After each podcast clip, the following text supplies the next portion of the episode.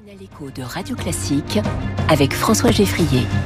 Au travail, bonjour Quentin Périnel. Bonjour François Geffrier, bonjour à tous. Journaliste Figaro avec nous euh, chaque matin. Vous évoquez aujourd'hui une affaire juridique vraiment étonnante.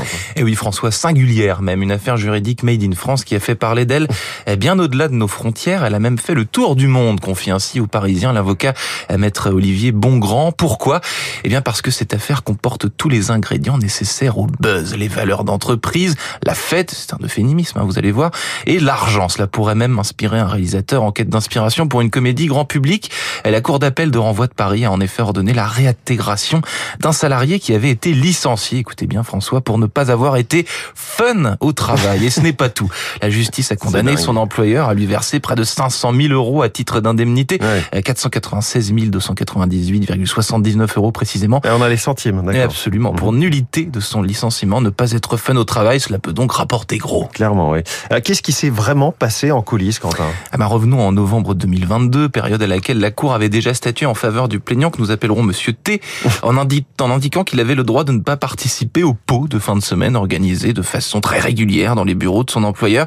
En effet, ce salarié consultant embauché en 2011 avait été licencié pour insuffisance professionnelle et désalignement culturel vis-à-vis des valeurs fun et pro, donc prônées par l'entreprise. Il avait notamment critiqué l'organisation de, je cite et j'ouvre les guillemets, séminaires et pots de fin de semaine générant fréquemment une alcoolisation excessive encouragée par les associés qui mettaient à disposition de très grandes quantités d'alcool et par Ah. des pratiques prônées par les associés liant promiscuité, brimade et incitation à divers excès et dérapages. J'aime beaucoup ce, ce mot de désalignement culturel.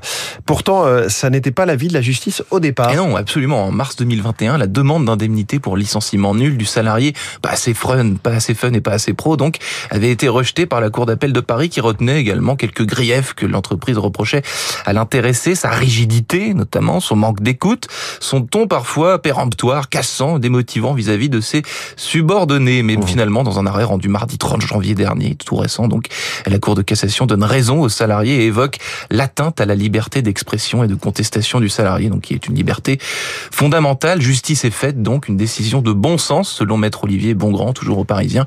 Et quant à vous, François, je vous encourage à attaquer votre journal de l'écho dans le fun et le professionnalisme. Merci beaucoup, cher Quentin. Et si vous voulez vous réaligner avec Quentin Pérenel, vous vous abonnez au podcast Au Travail. Il y a un point d'exclamation, j'aime bien le répéter. Au Travail sur l'appli Radio Classique, évidemment. Merci beaucoup, Quentin.